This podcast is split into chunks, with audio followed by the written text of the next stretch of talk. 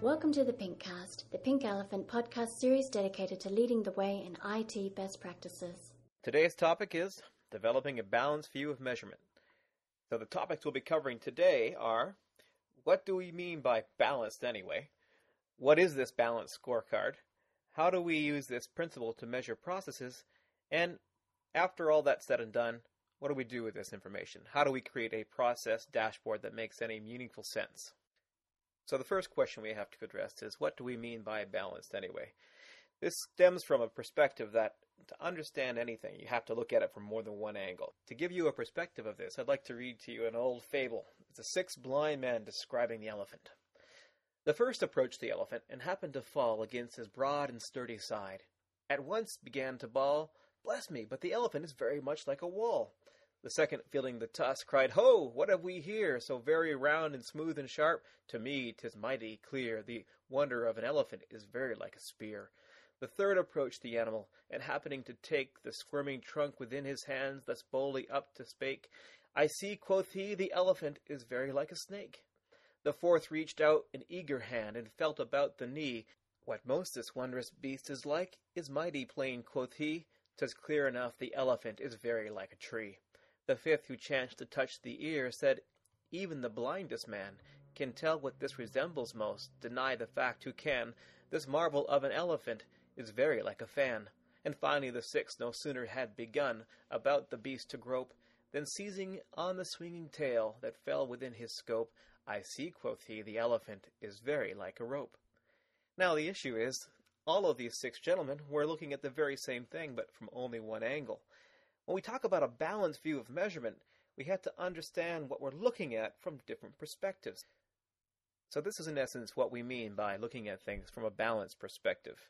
You see, numbers by themselves can mean anything we want them to. There's an old quote statistics are like the drunk in the lamppost. You see, the lamppost is not there to illuminate, simply to support a position.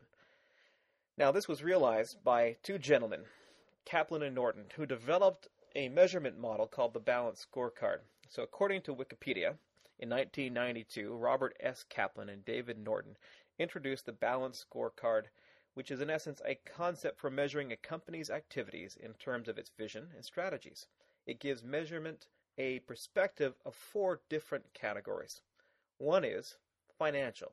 How is the company doing from a financial basis? What is the process or whatever is being measured doing for the bottom line of the company? Is it costing more money? Is it saving money? Is it generating revenue? Looking at things from a financial perspective is a core part of understanding value. But that's only one element. There's also the customer perspective. In relationship to what is occurring, how does your business customer feel about the service being provided, the cost value proposition that's being considered? And then there's the business process perspective. How mature are the activities of the processes themselves? Are they repeatable? Are they consistent? Are they ad hoc? Are they in chaos mode? And finally, the last piece is the innovation, the ability for the organization to be flexible, agile, to move in different directions. So let's look at an example. Let's say an organization has a requirement to show an improvement on the bottom line and they're going to do so at all costs. In fact, they cut out everything that is viewed as fat. They reduce headcount by 30%. They control costs by eliminating employee privileges. Now, the bottom line of the company might actually look very good. From a financial perspective, this company, if just producing and reporting on financial results, can look very healthy. But what is it doing to the other three quadrants, may I ask? The customer may be feeling the pinch of this financial constraint because they've lost resources that before were there to service them. The internal innovation could be stifled because of the lack of people to actually do proactive work. Everyone's in a firefighting mode. That doesn't leave a lot of time to actually spend measurement and maturing activities on improving internal processes to actually, in the long run, proactively improve the overall service. So in this model, in this example, what we see is only measuring one thing can give you a false positive, if you will, on what is truly being measured. So this brings us to our third question. How do we use this principle to measure processes? Now remember Kaplan and Norton, in their four quadrant model, do focus on one quadrant which has as its objective to understand the maturity of internal processes. What we at Pink Elephant have done is to go one layer deeper in the onion, if you will, to understand that the balanced approach is needed, but also to understand that to measure process, perhaps we need four different categories to measure. So what we propose is that any process, regardless if it's a service management process, should really be measured on four additional categories. Remember, this is going one layer deep under the process side of the traditional Kaplan and Norton model. So the first thing that should be measured are KPIs, key performance indicators, that indicate the value of the process is being achieved. What this means is, whatever the objective of that process, how do we measure or specifically choose measures that would indicate that the process is achieving the objective? The second measure or area of measurement is quality. You need to understand not only is the process being achieved overall, but our individual activities, which comprise the overall end to end process, being executed at a sufficient level of quality and consistency in order to trust the results that the process is actually producing. Now, the third category to consider would be one we could call performance or throughput. Measurements in this category are looking at the speed of the process itself. In one principle of measurement, a process is never more efficient than its actual throughput for actually achieving the results it set out to achieve in the first place. Finally, the fourth category, compliance. We could have a process that literally has a reasonable value. It's actually achieving the objective. The quality is reasonable. The performance is so so. However, only a certain percentage, let's say 25% of my organization, is actually doing it. So, to understand if this process is truly operating according to its design, we need to look at all four areas. What this means is that a specific measure or key performance indicator needs to be chosen to answer each of these quadrants. To give you an example, let's say we were looking at the incident management process. Now, the objective of the incident management process is, of course, to resolve incident. Many organizations, when tasked to choose metrics for a process like incident management, typically choose what can be measured as opposed to what should be measured. In the case of incident management, often what is measurable are actually the call statistics from the service desk. So focus will be put on things like speed to answer, or abandon rate, or time in queue. So all of the incentives for the people involved in the front end of that process might be focused on an activity or the quality of a specific activity like speed to answer. Now, what happens if we measure only speed to answer or specific activities? The answer, of course, is you get exactly what you measure. In this case, everyone picks up the phone in a friendly and courteous fashion. In fact, they might ask you to call back because if you're on the phone too long, you'll mess up their statistics for that specific activity. The end result, though, is that incidents are not actually being resolved. So by measuring one activity only, you actually denigrate the overall objective of the process.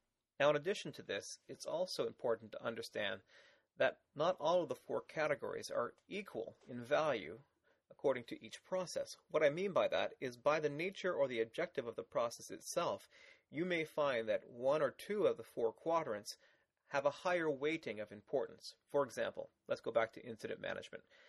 Resolve incidents, but do that within SLAs or within service level agreements. This would by nature mean that the higher valued quadrants would be the value, I'm resolving incidents, and the throughput, I'm doing it within a time frame established by the service level agreement. Let's take a process like change management. To efficiently handle and control changes being introduced to the environment to achieve this objective, we need now to focus on the fact that the request for change itself represents one that has been qualified and that has a high quality of accuracy, and that the organization is using the process in a compliance model so that the changes being put through the process are correct and at a level of risk that won't endanger the business organization.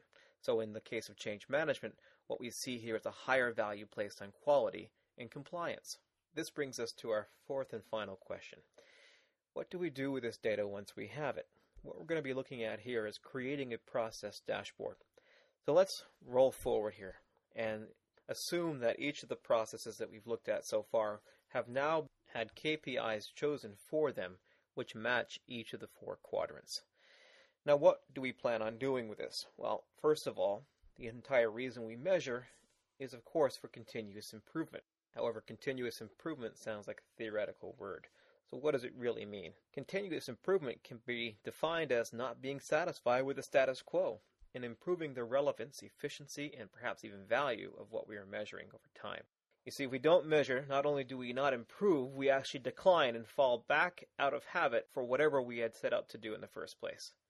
There's an old saying whatever gets measured gets done. If you're not measuring anything, then you can't be assured that anything gets done. So now let's roll forward in time and assume that each process we're measuring has had identified for it uh, KPIs which answer all of the four quadrants.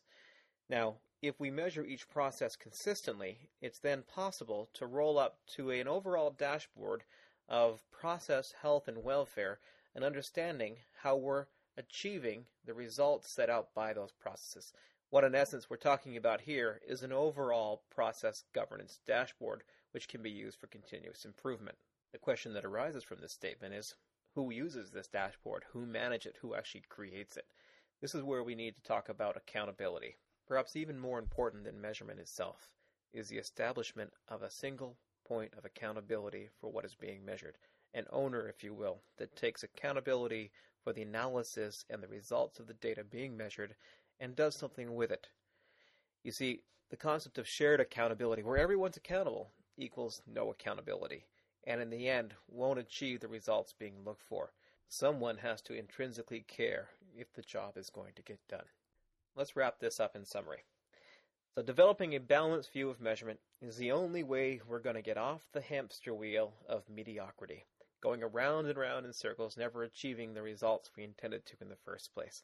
To quote Albert Einstein, his definition of insanity is doing the same thing over and over again and expecting different results. I hope you enjoyed this Pinkcast and have found it useful and interesting. Remember, a balanced view of process measurement must look at a balanced view of value, quality, throughput, and compliance.